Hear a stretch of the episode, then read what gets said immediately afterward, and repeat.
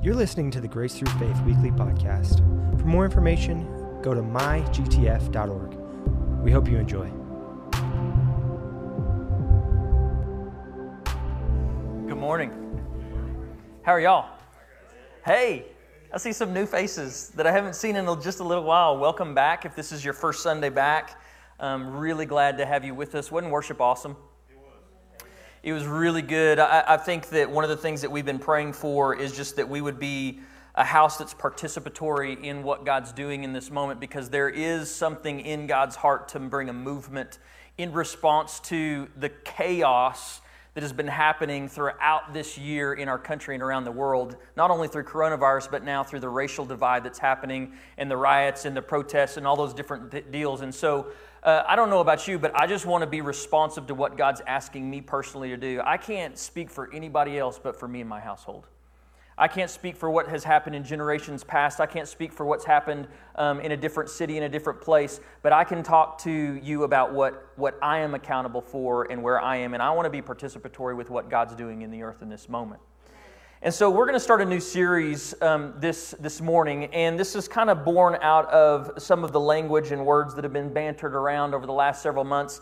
And the title of this series is Essential. And as we, we get into dig into this, um, one of the, the ideas that we've kind of discovered over the last month is that there are some things in our natural flow of life that are essential to our daily needs, correct? Um, toilet paper being one of those.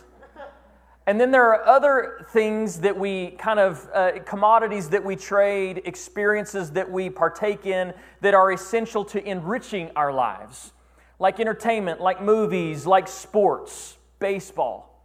I don't know about you, but in our house, baseball is on almost every single day throughout the summer. And um, I'll, I'll, just tell you this really funny story, real quick, because uh, as, as everything began to shut down and we were all stuck in our houses, it's like um, our son McCoy is a huge Texas Rangers fan. He just loves all things with, uh, with uh, stadiums, with fans.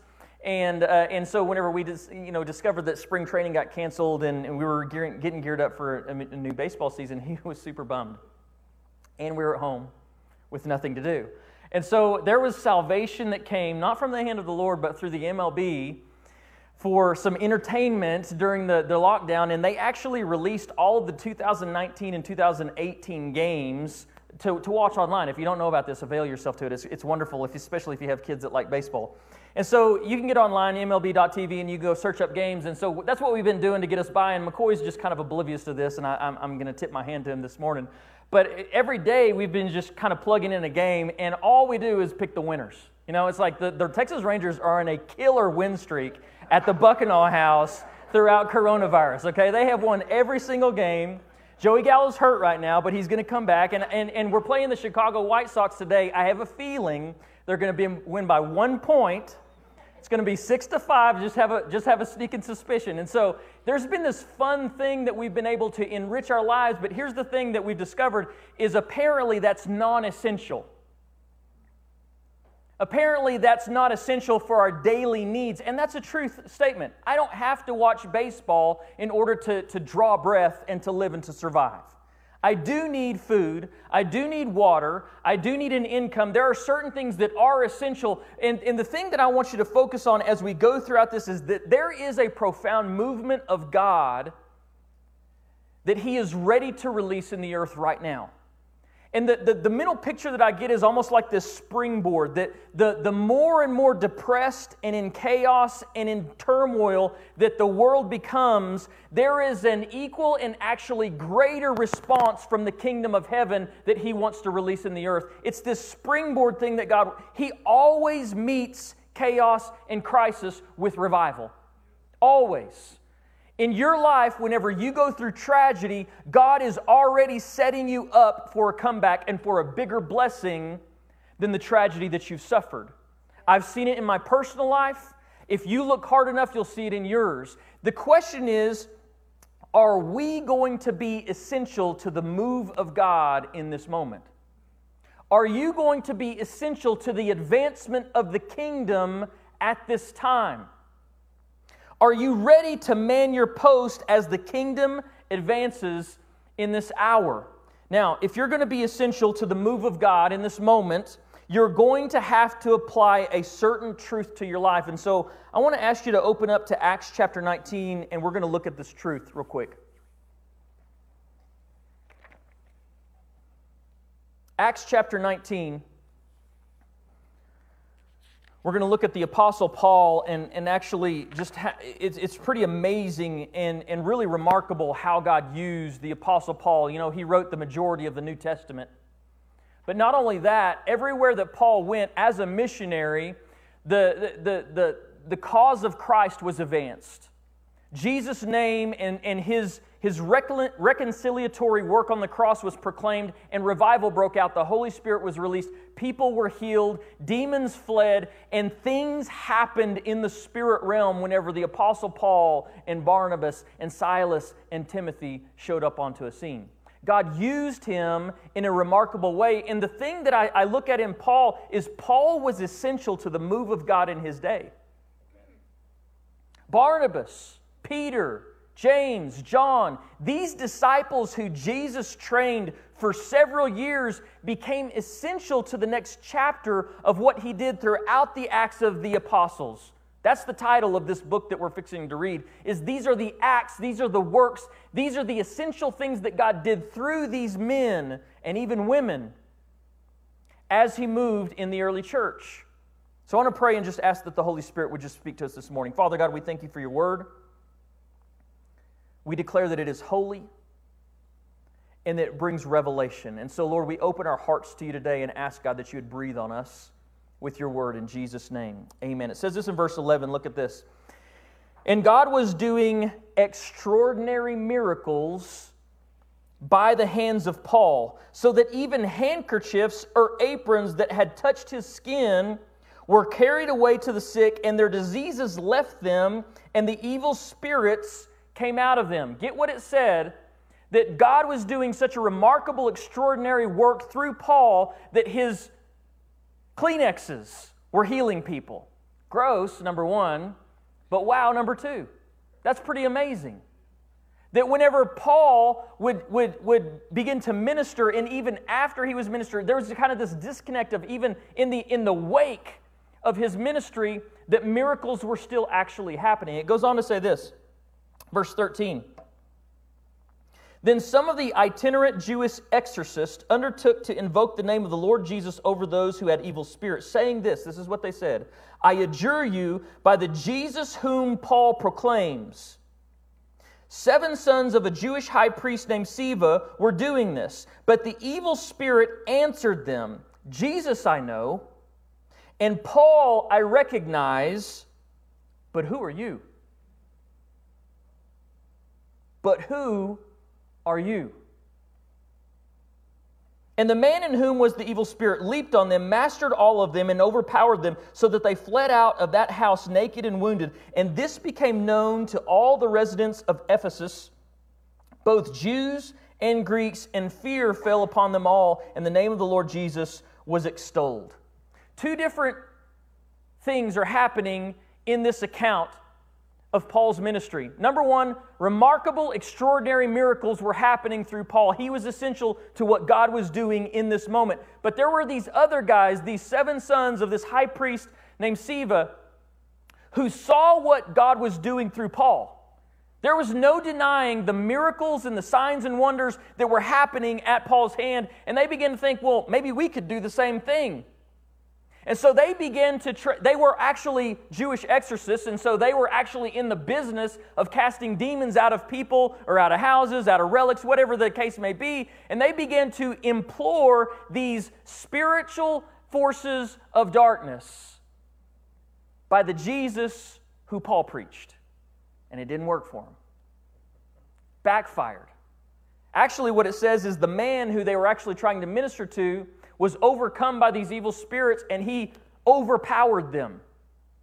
He kicked their butt, basically, chased them out of his house or, or, or out of wherever they were ministering to him, and it totally and completely backfired on these seven sons of this high priest. Now, here's the truth that you and I need to understand if we are going to be essential to the move of God in this moment.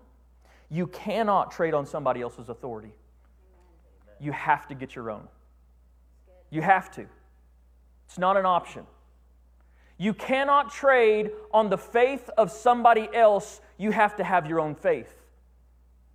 You can't trade on your mom and dad's experience with Jesus. It has to become your own experience with Jesus. You can't trade on the reputation of your church. You have to become somebody who has a reputation of their own in the kingdom of heaven. You know, it says in the book of Revelation that at the, at the culmination of the ages, that we will all stand before God and give account for how we lived our lives. And it says books will be opened. And in the Lamb's book of life, they were literally read through the, the, the columns and, and, and all through the names, and they will be in search of your name. You see, it's not good enough to enter into a relationship with Jesus Christ that your grandma had great faith in who he was. See, whenever God begins to look through the pages, He's going to look for what is your history with Him? Where are you at? You cannot trade on somebody else's authority. You have to get your own. Jesus was known. One of the things that this demon said to these, these guys that were trying to cast him out is, Who are you?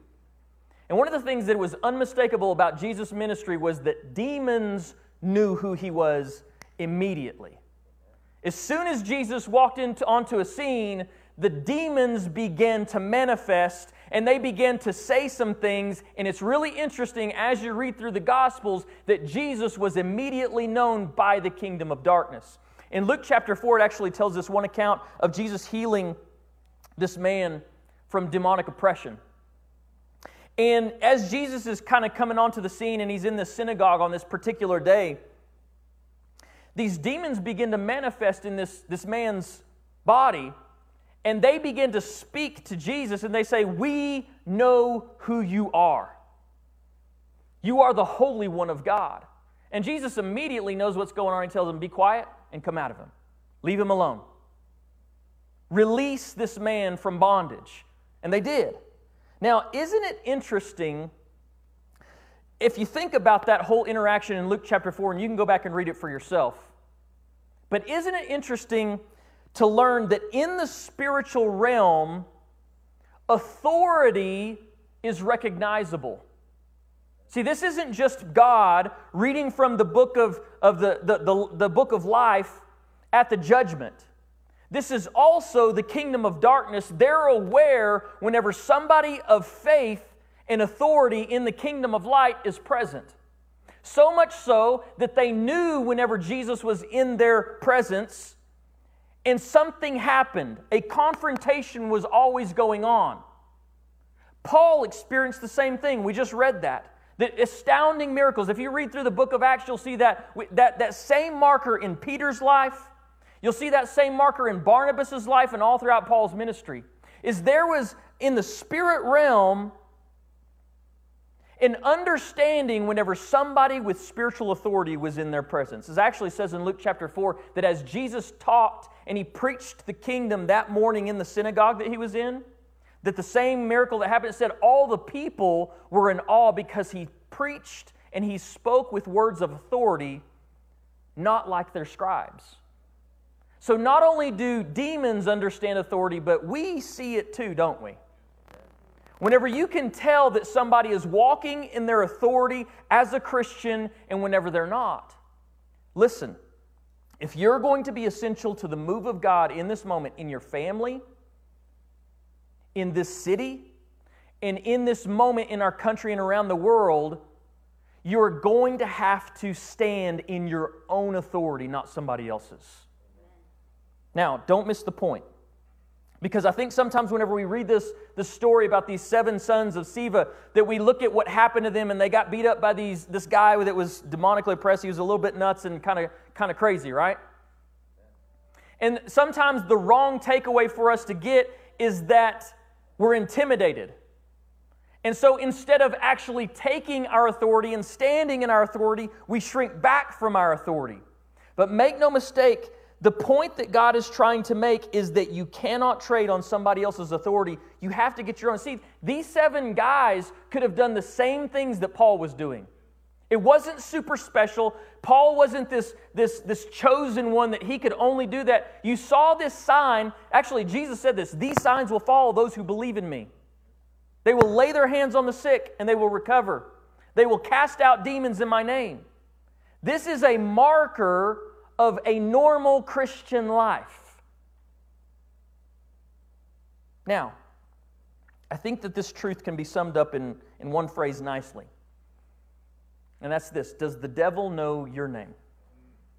Does he know your name?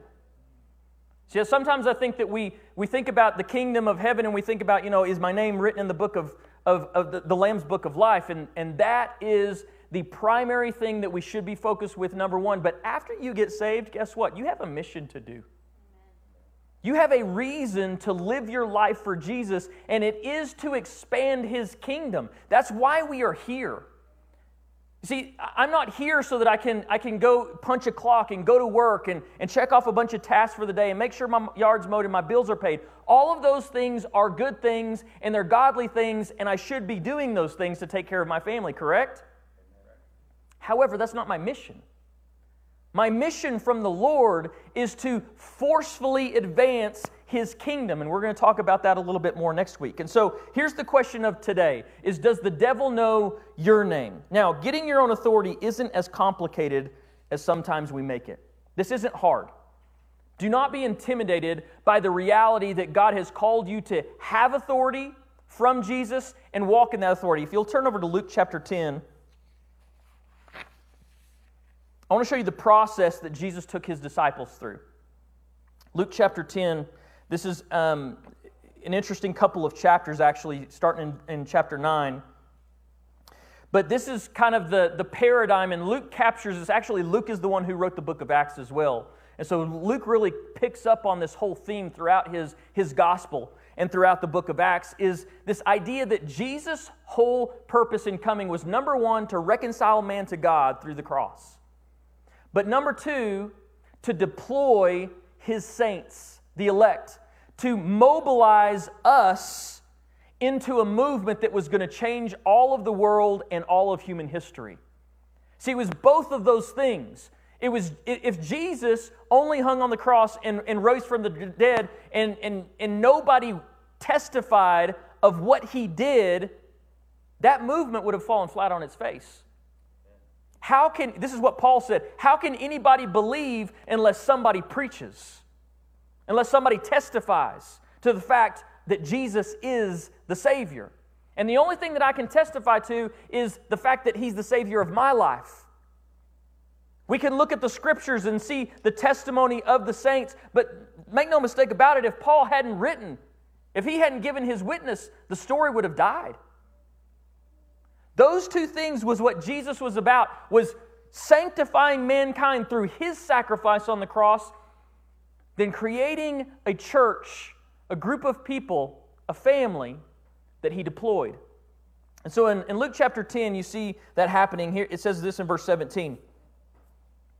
Jesus sent out the 72. These were deputized disciples that he had been teaching and raising up, and he sent them out to preach the kingdom to cast out demons, and to heal the sick. The very same things that Jesus was doing, he gave them authority to go do. And this is them coming back and giving a report. It says this in verse 17. The 72 returned with joy, saying, Lord, even the demons are subject to us in your name. And he said to them, I saw Satan fall like lightning from heaven. Behold, I have given you authority to tread on serpents and scorpions and over all the power of the enemy, and nothing shall hurt you. Nevertheless, do not rejoice in this that the spirits are subject to you, but rejoice that your names are written in heaven. They're written in that book. So we should be primarily concerned with number one, do we have authority? And guess what? If your name is written in that book, you got it. You got it. You've been deputized. But the second part of that is now go. Wasn't that Jesus' command to his disciples? Be deployed, go, preach what I tell you to preach, preach the kingdom, heal the sick, pray for people who are demonically oppressed, who are in depression, who are bound up, who need hope and encouragement in their life, and set them free. Now, as you look at that, it's interesting to me that Jesus validates just how essential we are to what he's doing. In chapter 9, if you go back and read, Jesus deploys the 12 first.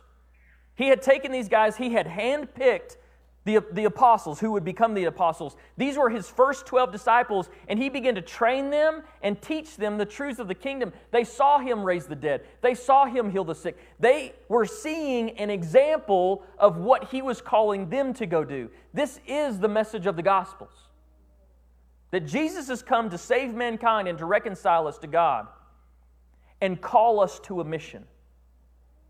And as he deploys the 12, they come back and they have the same success that these guys did. And then the next phase was to gather 72 more, equip them, and send them out. Now, as he does this, this validates the authority that he has given you and me to go to do the same thing to preach the kingdom, to minister healing, to call captives, as we were singing about that this morning, to call captives out of their bondage, dead men out of their graves Jesus says this in Luke chapter 9, verse 1. He said, And he called the 12 together and he gave them power.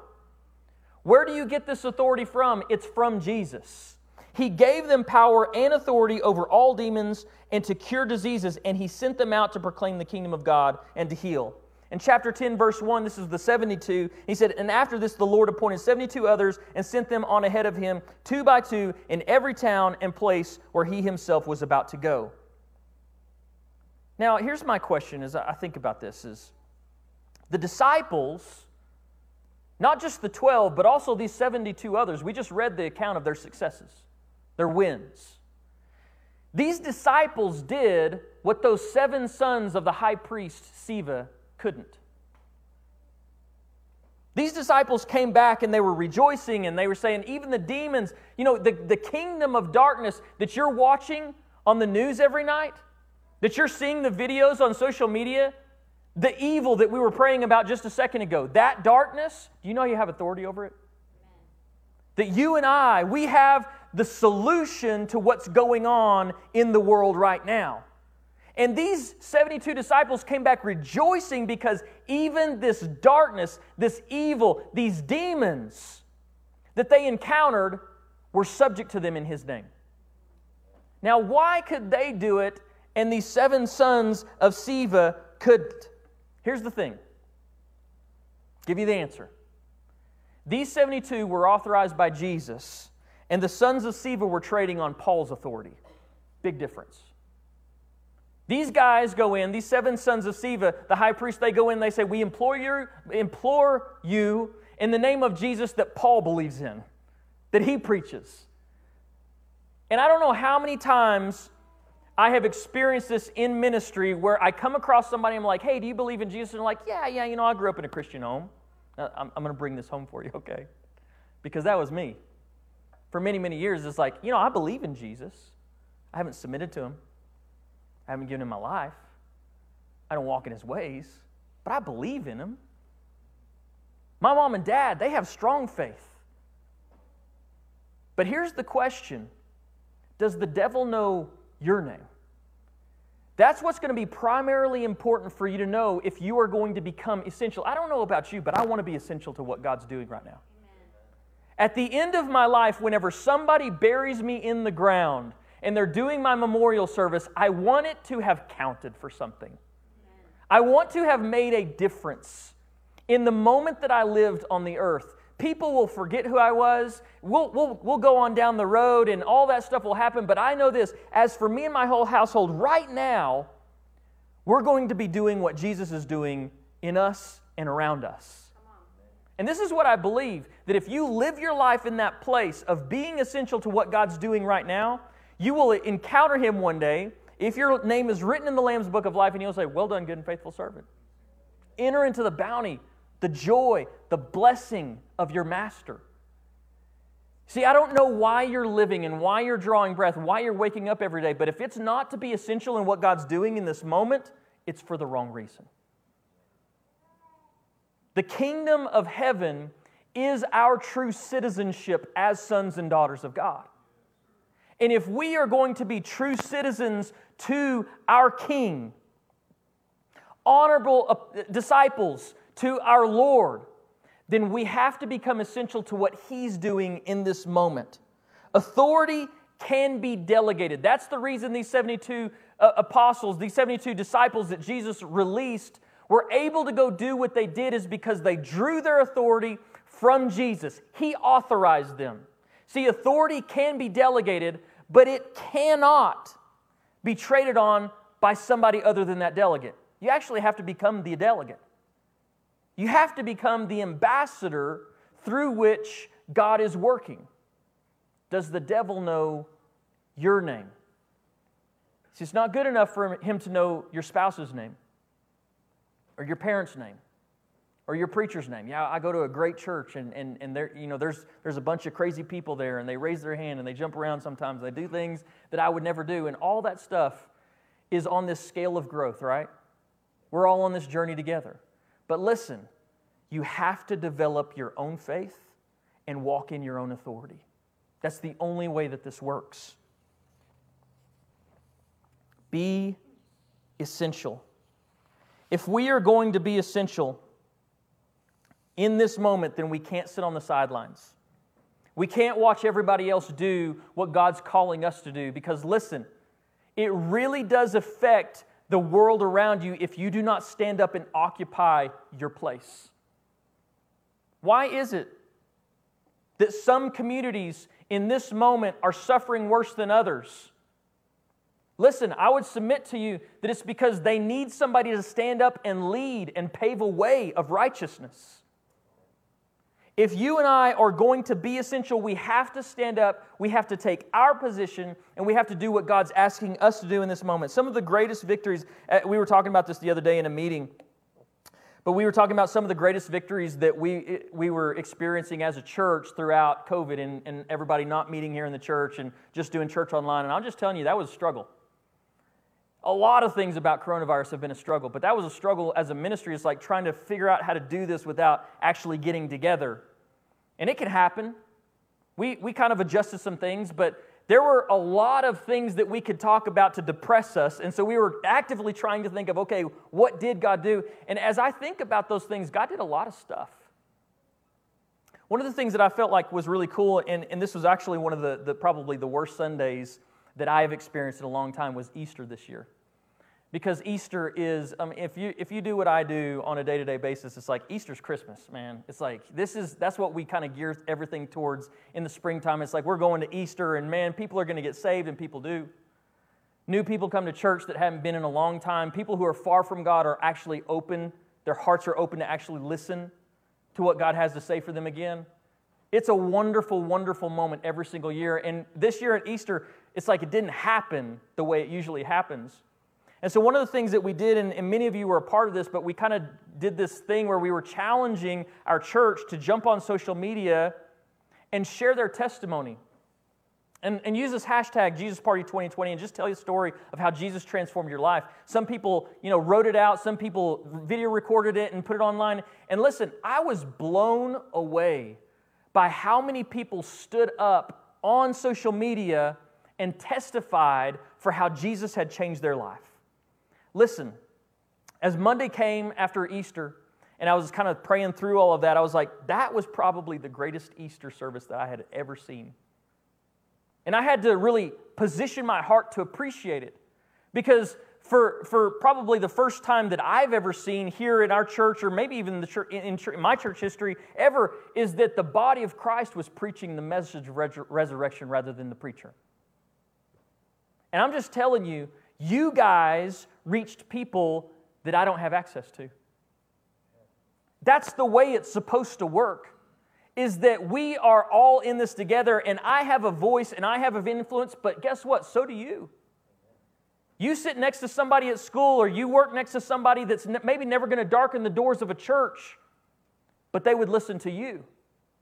And if we are going to be essential, then we have to embrace the reality that we have a part to play in what God's doing in this moment. That's the only way that revival is going to break out, is that there's this cooperation that happens in the body of Christ, and we do what God's called us to do.